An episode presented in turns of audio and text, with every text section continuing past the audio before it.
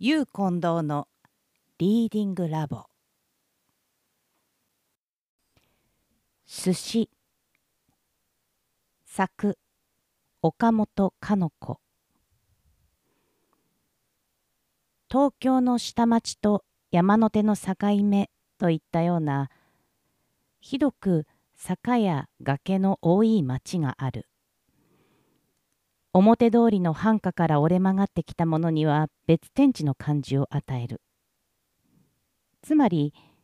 表通りや新道路の繁華な刺激に疲れた人々が時々刺激を外して気分を転換するために紛れ込むようなちょっとした町筋。福寿司の店のあるところはこの町でも一番低まったところで2階建ての銅張りの店構えは34年前表だけを造作したもので裏の方は崖に支えられている柱の足を熱ぎして古い住宅のままを使っている。古くからある普通の寿司屋だが商売不振で先代の持ち主は看板ごと佳作を友代の両親に譲って店もだんだん行き立ってきた。新しい福寿司の主人はもともと東京で屈指の寿司店で腕を仕込んだ職人だけに周囲の状況を察して寿司の品質を上げていくに造作もなかった。前にはほとんど出前だったが新しい主人になってからは寿司番の前や土間に腰掛ける客が多くなったので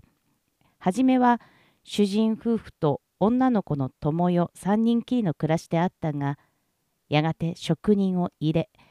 子供と女中を使わないでは間に合わなくなった。店へ来る客は十人十色だが全体については共通するものがあった。後ろからも前からもギリギリに生活の現実に詰め寄られている。その間をポッと外して気分を転換したい。一つ一つわがままが効いてちんまりした贅沢ができてそしてここへ来ている間はくだらなくバカになれる。好みの程度に自分から裸になれたり仮装したりできる。たとえそこでどんな安直なことをしても言っても誰も軽蔑するものがない。お互いに現実からかくれんぼをしているような者同士の一種の親しさ。そしてかばい合うような年頃な眼差しで寿司をつまむ手つきや茶を飲む様子を見合ったりする。かと思うとまたそれは人間というより牧石のごとく旗の神経とは全く無交渉な様子で黙々といくつかの寿司をつまんでさっさと帰っていく客もある。寿司というものの生む海外しいまめやかな雰囲気。そこへ人がいくらふけり込んでも乱れるようなことはない。万事が手軽くこだわりなく行き過ぎてしまう。福寿司へ来る客の常連は元狩猟重機店の主人。デパート外郭回り係長。歯科医師畳屋のせがれ電話のブローカー石膏模型の技術家自動用品の売り込み人トニック販売の勧誘員証券紹介をやったことのあった隠居。この他にこの町の近くのどこかに住んでいるに違いない劇場関係の芸人で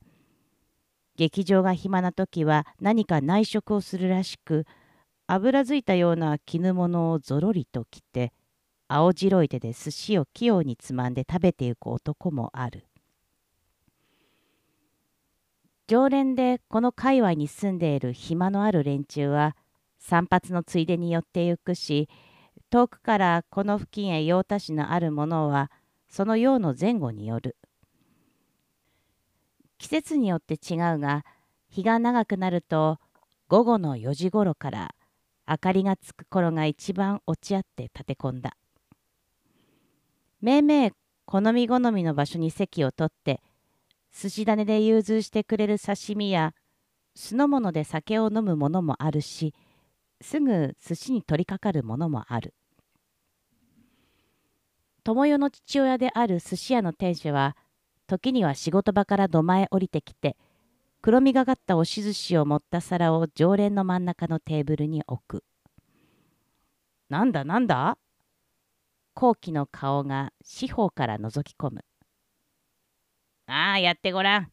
あたしの寝酒の魚さ。亭主は客に友達のような口を聞く。小肌にしちゃ味が濃いし。一つつまんだのが言う。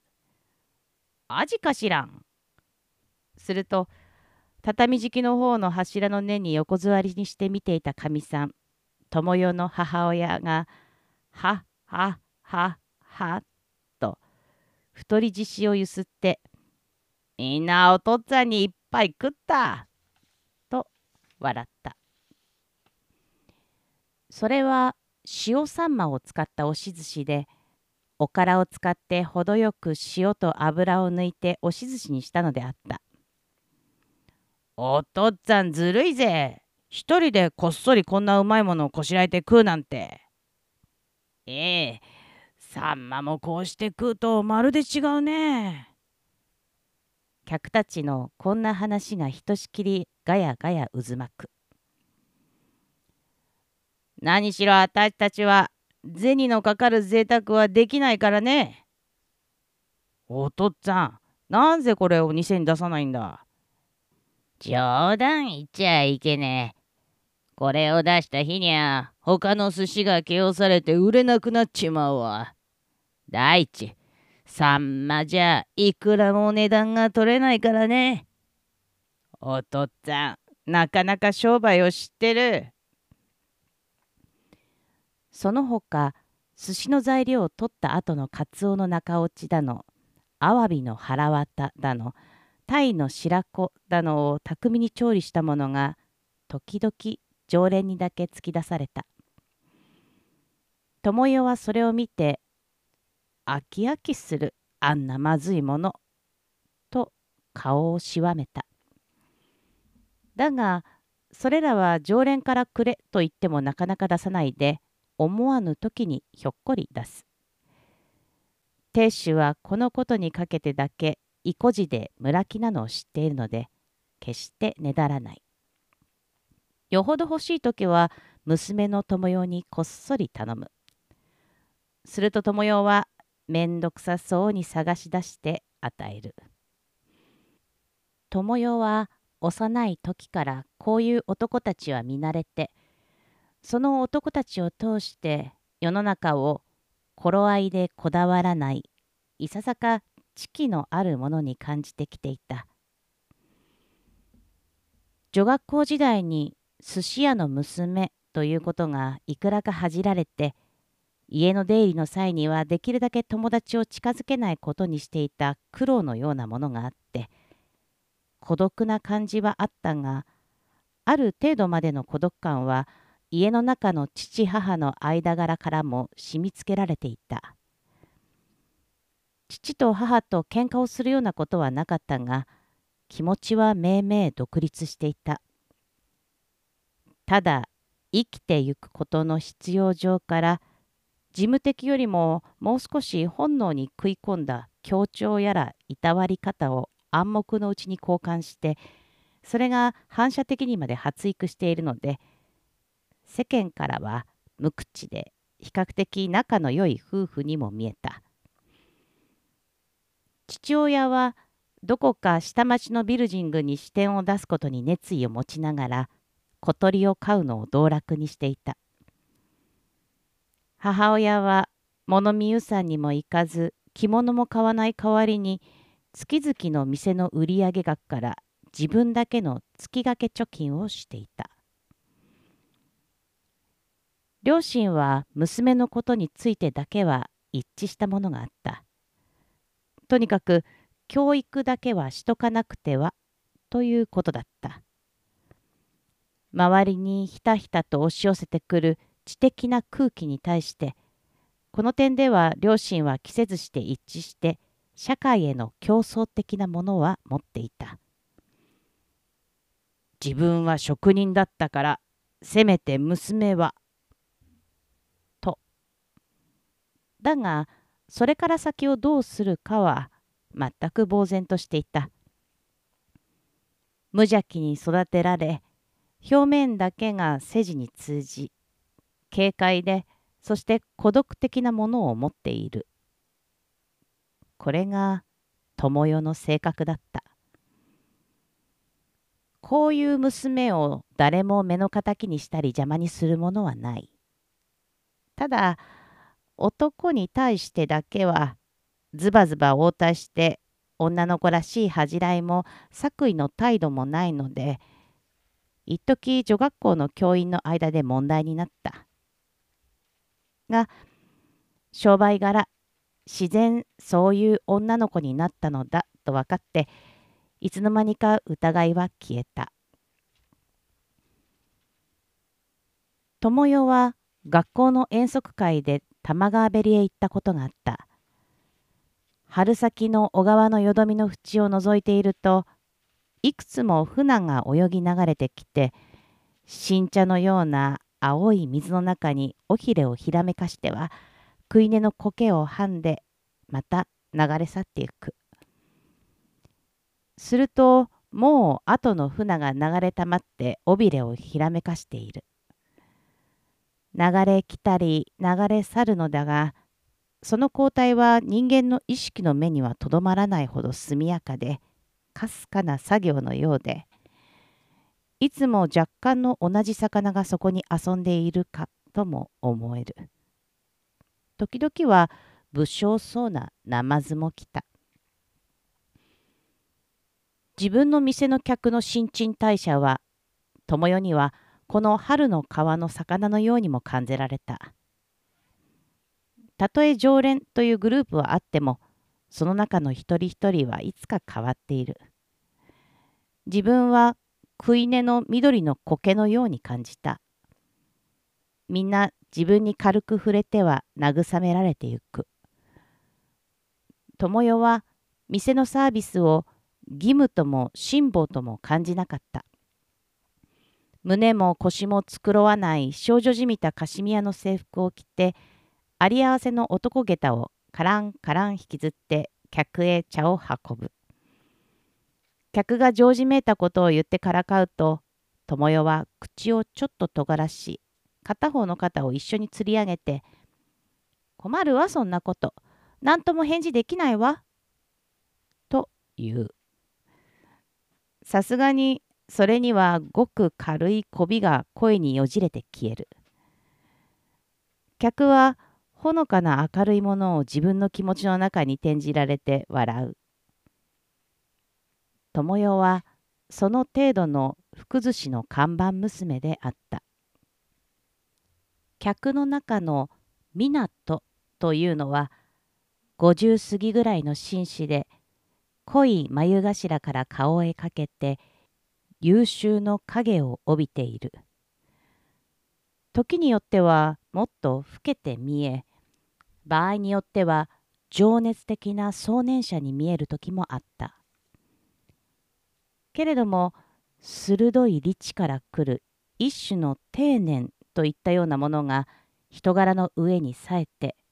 苦みのある顔を柔和に磨いていた。濃く縮れた髪の毛を程よくもじょもじょに分けフランスひげを生やしている。服装は赤い短靴をほこりまみれにしてホームスパンを着ている時もあれば少し古びた結城で着流しの時もある独身者であることは確かだが職業は誰にも分からず店ではいつか先生と呼び慣れていた寿司の食べ方は後者であるが強いて通がるところもなかった。錆びたのステッキを床にトンとつき、椅子に腰掛けてから体を斜めに寿司の握り台の方へ預け、ガラス箱の中に入っている材料を物嘘に点検する。ほう、今日はだいぶ品数があるな。と言って友代の運んできた茶を受け取る。カンパチが油が乗っています。それに今日はハマグリも。友代の父親の福寿司の亭主はいつかこの客の潔癖な性分であることを覚え港が来ると無意識にまな板や塗り板の上へしきりに布巾をかけながら言う。じゃあそれを握ってもらおう。はい。亭主は自然他の客とは違った返事をする。港の寿司の食べ方のコースは言われなくとも友代の父親は分かっている。マグロの中トロから始まって爪のつく煮物の寿司になりだんだんあっさりした青い鱗の魚に進む。そして卵と海苔巻きに終わる。それで握り手はその日の特別な注文は適宜にコースの中へ加えればいいのである。港は茶を飲んだり寿司を味わったりする間片手を頬にあてがうかそのまま首を下げて石器の頭に置く両手の上へ顎を乗せるかしてじっと眺める。眺めるのは開け放してある奥座敷を通して目に入る裏の谷合の小隠れの宅地か水をまいてある表通りに向こうの塀から垂れ下がっている C の葉の茂みかどちらかである友代は初めは少し窮屈な客と思っていただけだったがだんだんこの客の謎めいた目のやりどころを見慣れるとお茶を運んでいった時から寿司を食い終わるまでよそばかり眺めていて一度もその目を自分の方に振り向けない時は物足りなく思うようになった。そうかといってどうかしてまともにその目を振り向けられ自分の目と長く視線を合わせていると自分を支えている力をぼかされて危ないような気がした。偶然のように顔を見合わしてただ一通りの好感を寄せる程度で微笑してくれる時は友代は父母とは違って自分をほぐしてくれる何か曖昧のある刺激のような感じをこの年取った客から受けた。だから友代は湊がいつまでもよそばかり見ている時は土間の隅の湯沸かしの前でろざしの手を止めて例えば作り席をするとか耳に立つものの音を立てるかして自分ながら知らず知らず湊の注意を自分に振り向ける所作をした。すると湊はぴくりとして友代の方を見て微笑する。上歯と下歯がきっちり合い引き締まって見える口の線が滑らかになりフランスひげの片端が目について上がる。父親は寿司を握りながらちょっと目を上げる。友代のいたずらきとばかり思いまた不愛想な顔をして仕事に向かう。湊はこの店へ来る常連とはわけ隔てなく話す。競馬の話、株の話、自局の話、語、将棋の話、盆栽の話。大抵こういう場所の客の間に交わされる話題に漏れないものだが、湊は八部は相手に話さして二部だけ自分が口を開くのだけれどもその科目は相手を見下げているものでもなくつまらないのを我慢しているものでもない。その証拠には杯の一つも刺されると「いやどうも僕は体を壊していて酒はすっかり止められているのですがせっかくですからじゃあまあいただきましょうかな」と言って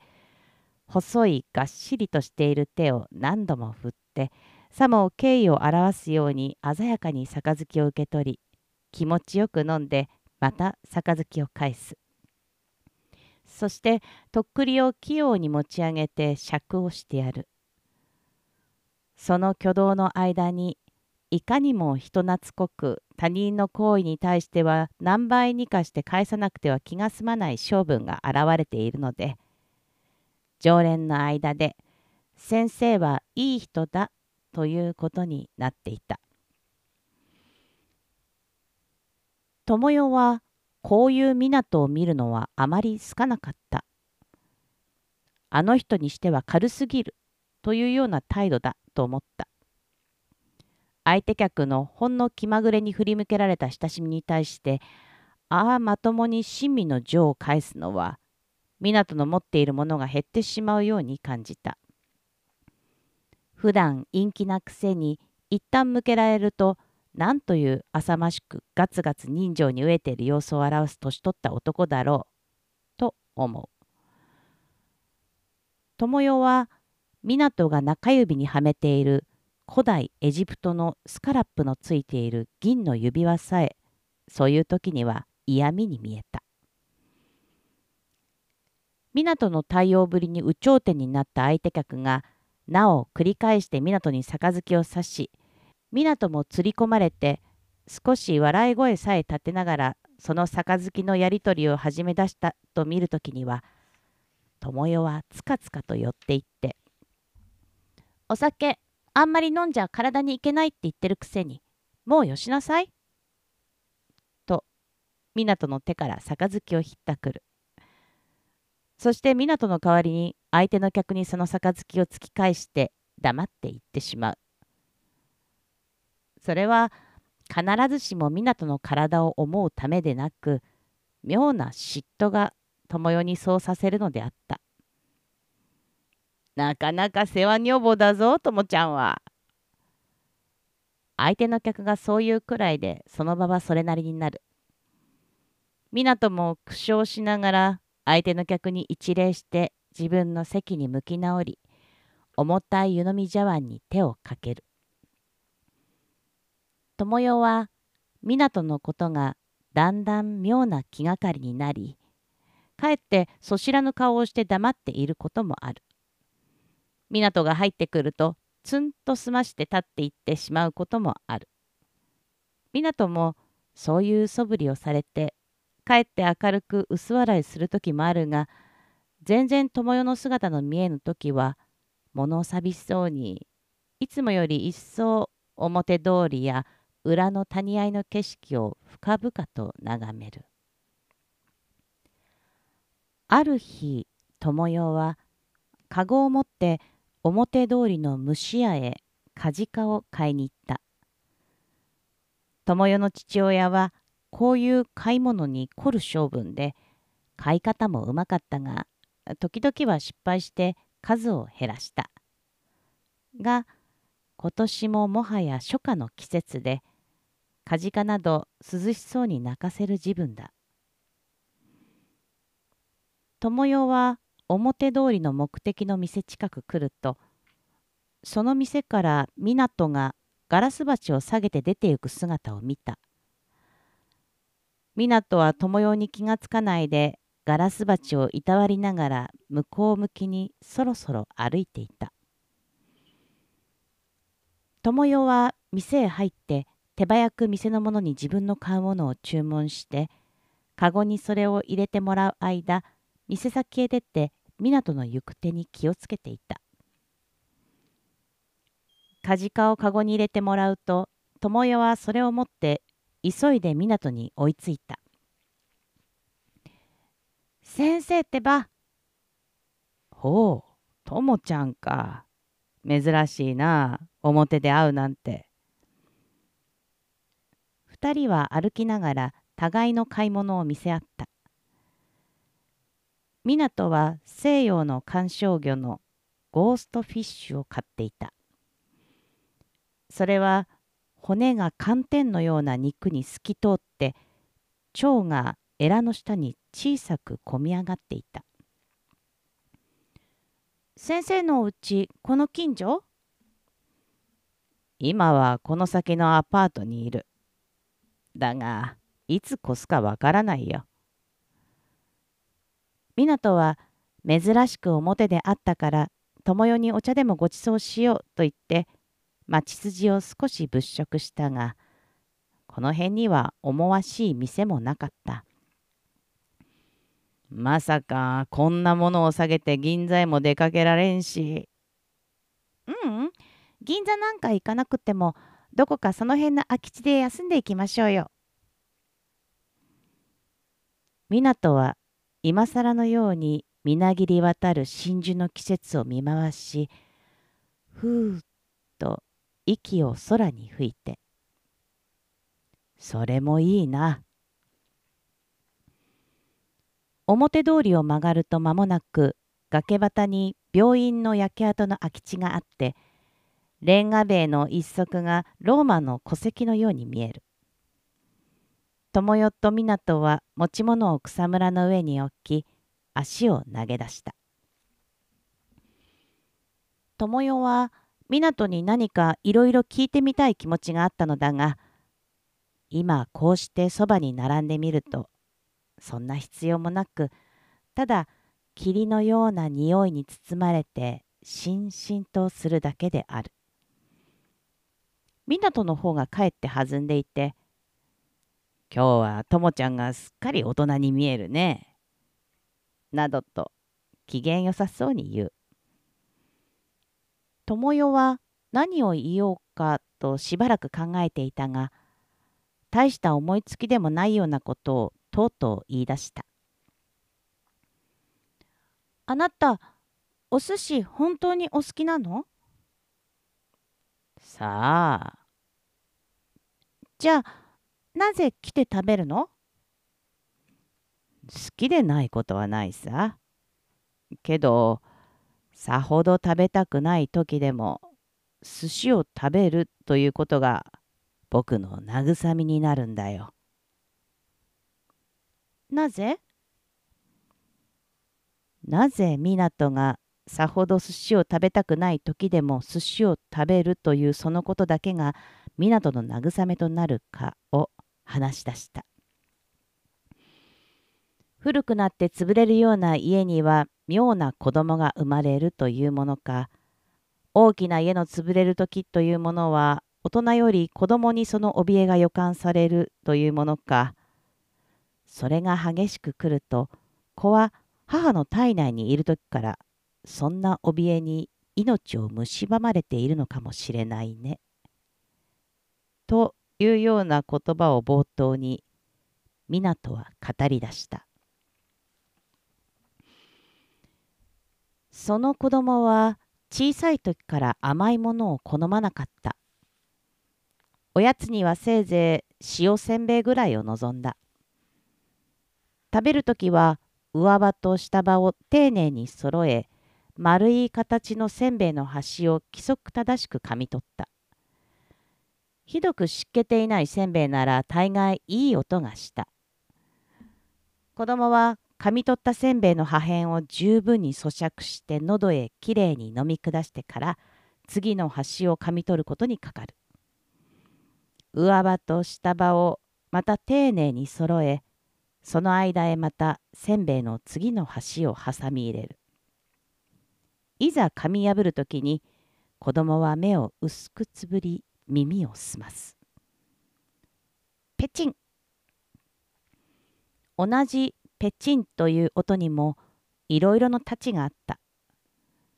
子供は聞き慣れてその音の種類を聞き分けた。ある一定の調子の響きを聞き当てた時は子供はプルプルと胴震いした。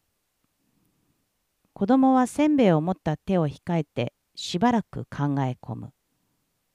うっすら目に涙をためている。家族は両親と兄と姉と召使いだけだった。家中でおかしな子供と言われていた。その子供の食べ物は他にまだ偏っていた。魚が嫌いだった。あまり数の野菜は好かなかった。肉類は絶対に近づけなかった。神経質のくせに表面は応用に見せている父親は時々「坊主はどうして生きているのかい?」と子供の食事を覗きに来た。一つは実勢のためでもあるが父親は臆病なくせに応用に見せたがる性分から家の没落をじりじり眺めながら「なーにまだまだ」負け惜しみを言って潰していった。子供の小さい膳の上にはいつものようにいり卵と浅草のりが乗っていた。母親は父親が覗くとその膳を袖で隠すようにして「あんまり旗から騒ぎ立てないでください。これさえ決まり悪がって食べなくなりますから」その子供には実際食事が苦痛だった体内へ色香り味のある塊を入れると何か身が汚れるような気がした。空気のような食べ物はないかと思う。腹が減ると上は十分感じるのだが、うっかり食べる気はしなかった。床の間の冷たく透き通った水晶の置物に舌を当てたり、頬をつけたりした。上抜いて頭の中が澄み切ったままだんだん気が遠くなってゆく。それが谷地の治水を隔てて A 丘の後ろへ入りかける夕日を眺めている時ででもあると湊の生まれた家もこの辺の地勢に似た都会の一隅にあった子供はこのままのめり倒れて死んでも構わないとさえ思うだがこの場合はくぼんだ腹にきつく締め付けてある帯の間に両手を無理に差し込み体は前のめりのまま首だけ青のいて「お母さん!」と呼ぶ子供の呼んだのは現在の生みの母のことではなかった。子供は現在の生みの母は家族中で一番好きである。けれども子供にはまだ他に自分にお母さんと呼ばれる女性があってどこかにいそうな気がした。自分が今呼んでもし「はい」と言ってその女性が目の前に出てきたなら自分はびっくりして気絶してしまうに違いないとは思うしかし呼ぶことだけは悲しい楽しさだったお母さん、お母さん。薄髪が風に震えるような声が続いた。はーい。返事をして現在の生みの母親が出てきた。おやこの子はこんなところでどうしたのよ。肩をゆすって顔を覗き込む。子供は勘違いした母親に対してなんだか恥ずかしく赤くなった。だから三度三度ちゃんとご飯を食べておくれというに。さ、本当にご性だから。母親はおろおろの声である。こういう心配のあげく、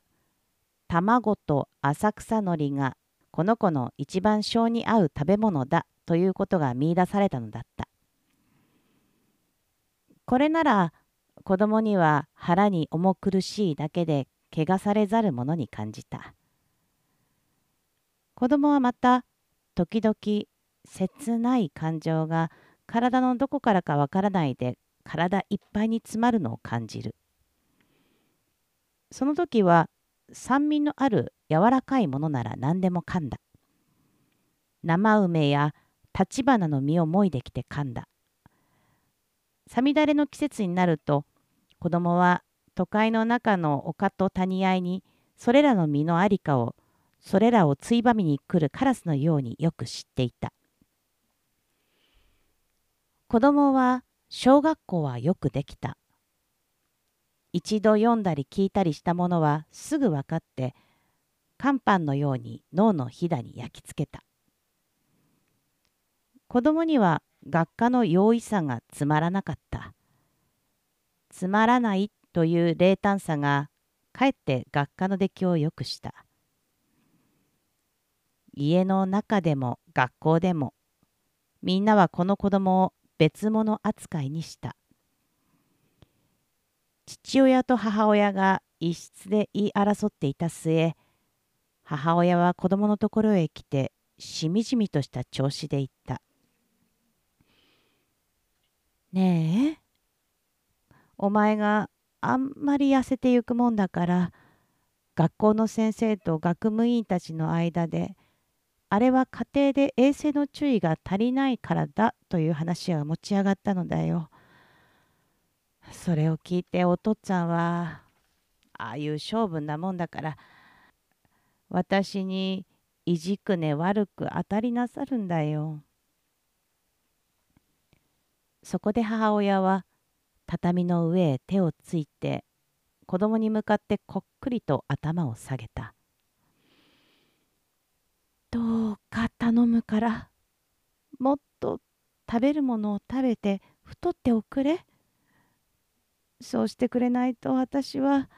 朝晩いたたまれない気がするから。子供は自分の奇形な性質からいずれは犯すであろうと予感した罪悪を犯したような気がした。悪い。母に手をつかせお辞儀をさせてしまったのだ。顔がカッとなって体に震えがきた。だが不思議にも心はかえって安らかだった。すでに自分はこんな不幸をして悪人となってしまった。こんなやつなら自分は滅びてしまっても自分で惜しいとも思うまい。よし。何でも食べてみよう。食べ慣れないものを食べて体が震え吐いたり戻したりその上体中が濁り腐って死んでしまってもいいとしよう。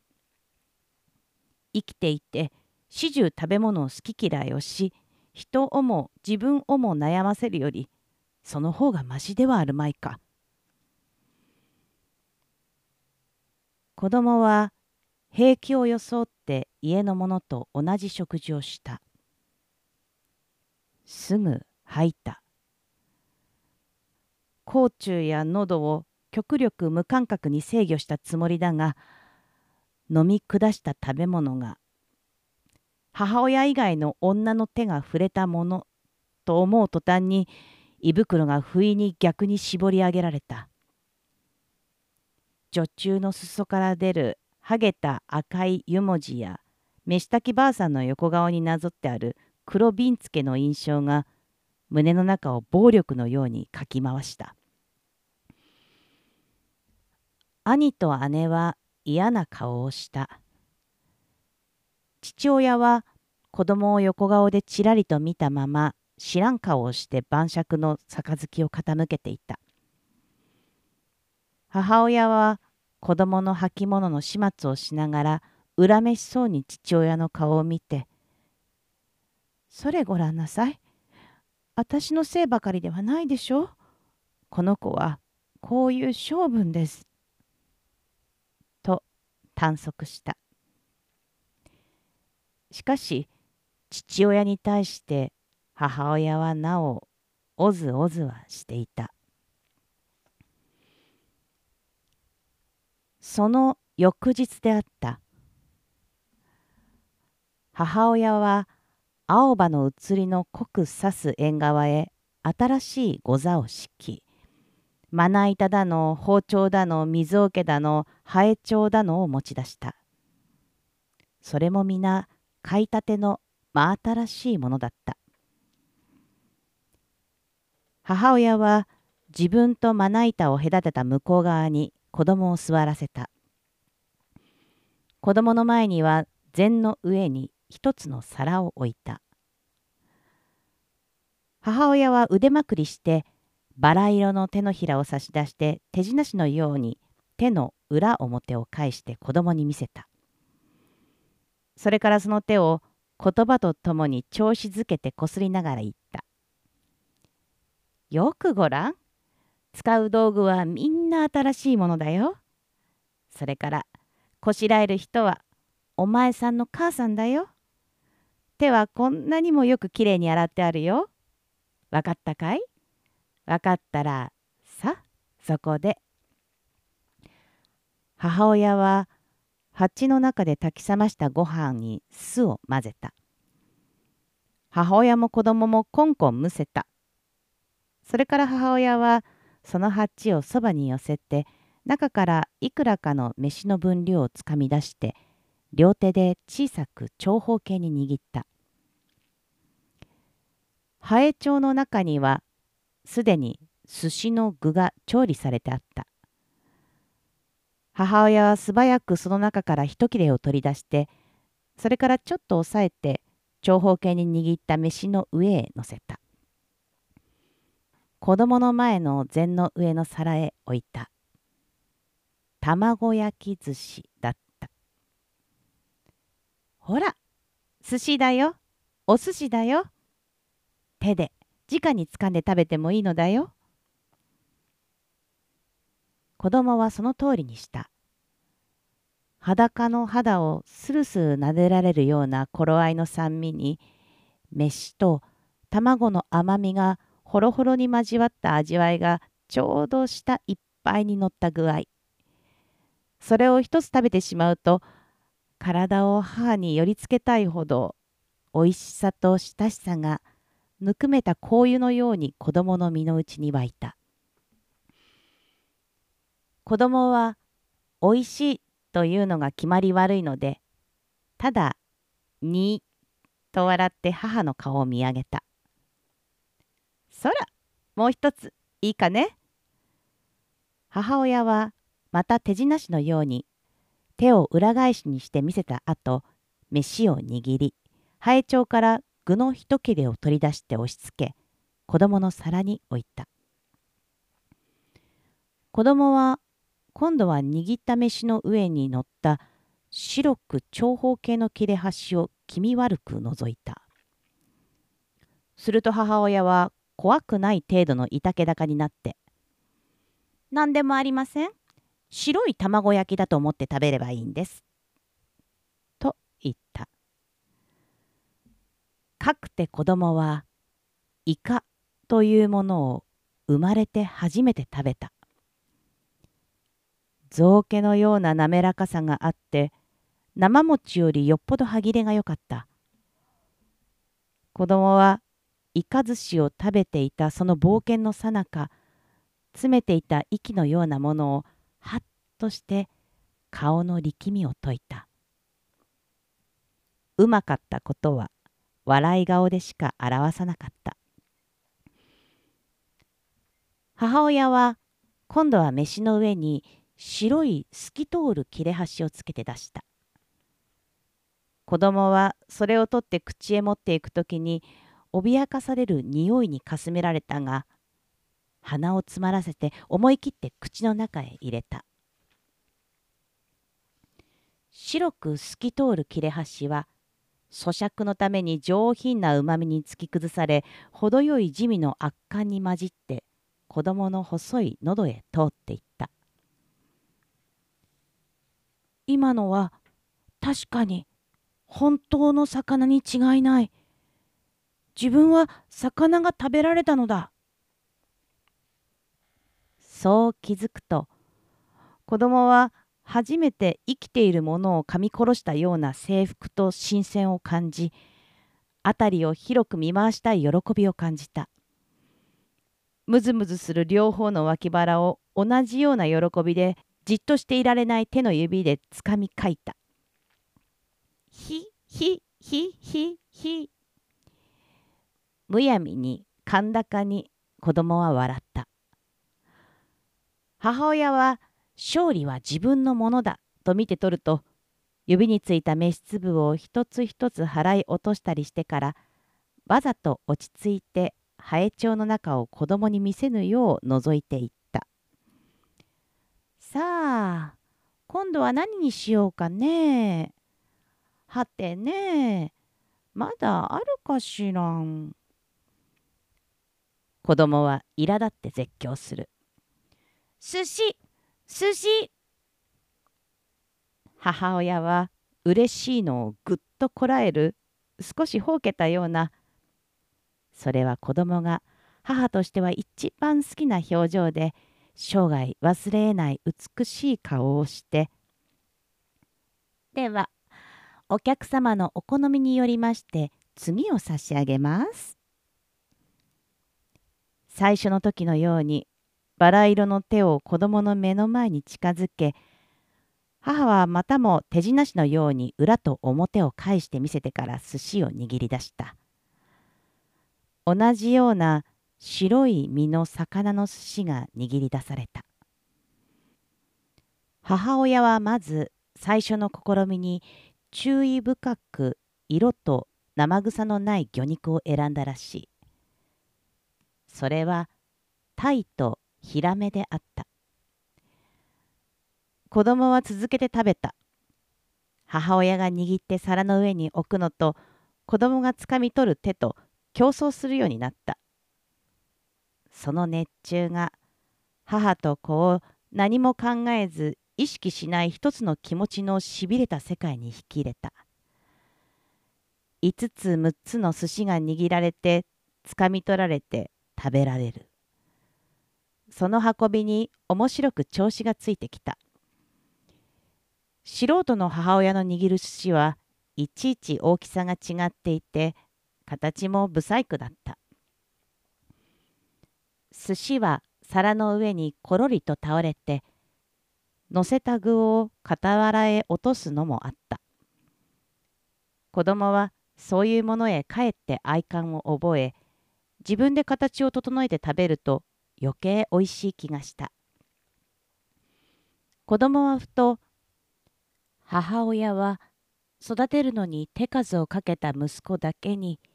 狂気のようになってその子を父親が台無しにしてしまったと怒る。その必死な母親の怒りに対して父親は張り合いもなく薄苦く黙唱してばかりいる。家が傾くうっせきをこういう夫婦争いで両親は晴らしているのだと息子はつくづく味気なく感じた。息子には学校へ行っても学科が見通せて分かりきってるように思えた。中学でも彼は勉強もしないでよくできた。高等学校から大学へ苦もなく進めた。それでいて何かしら体の内に切ないものがあってそれを晴らす方法は急いで求めてもなかなか見つからないように感じられた。長いうっせきと退屈遊びの中から大学も出職も得た。家は全く潰れ父母や兄姉も前後して死んだ。息子自身は頭が良くてどこへ行っても相当に用いられたがなぜか一家の職にも栄達にも気が進まなかった。二度目の妻が死んで50近くなった時ちょっとした陶器でかなり儲け一生一人の生活には事欠かない見極めのついたのを機に職業も捨てた。それから後はここのアパートあちらの借家と彼の一生不定の生活が始まった。今の話のうちの子供それから大きくなって息子と呼んで話したのは私のことだと湊は長い談話の後で友よに言ったああ、わかった。それで先生は寿司がお好きなのね。いや、大人になってからはそんなに好きでもなくなったのだが、近頃年を取ったせいか、しきりに母親のことを思い出すのでね、寿司まで懐かしくなるんだよ。二人の座っている病院の焼け跡のひとところに支えの朽ちた藤棚があっておどろのように藤鶴が宙から地上に這い下がりそれでも鶴の先の方には若葉をいっぱいつけその間から痩せた薄紫の花房が雫のように咲き垂れている。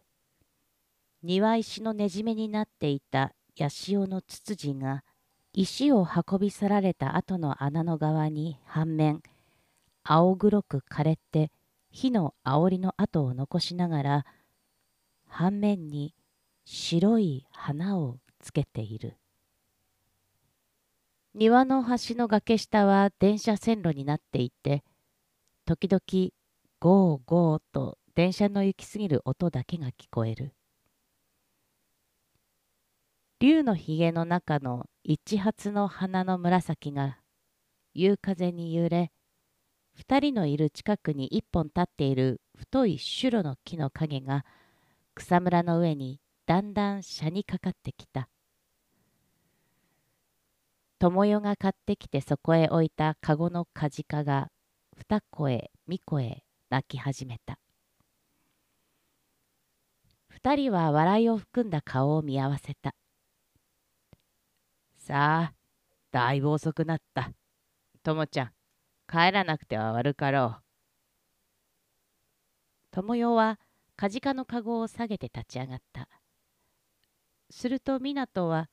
自分の買った骨の透き通って見えるゴーストフィッシュをもそのまま友よに与えて立ち去った。湊はその後少しも福寿司に姿を見せなくなった。先生は近頃さっぱり姿を見せないね。常連の間に不審がるものもあったが、やがてすっかり忘られてしまった。友よは湊と別れる時、湊がどこのアパートにいるか聞き漏らしたのが残念だった。それでこちらから訪ねても行けず病院の焼け跡へしばらく佇んだり辺りを見回しながら石に腰掛けて湊のことを考え時々は目に薄く涙さえためてまた呆然として店へ帰ってくるのであった。がやがて友よのそうした行為もやんでしまった。この頃では友よは湊を思い出すたびに「先生はどこかへ越してまたどこかの寿司屋へ行ってらっしゃるのだろう」「寿司屋はどこにでもあるんだもの」と漠然と考えるに過ぎなくなった。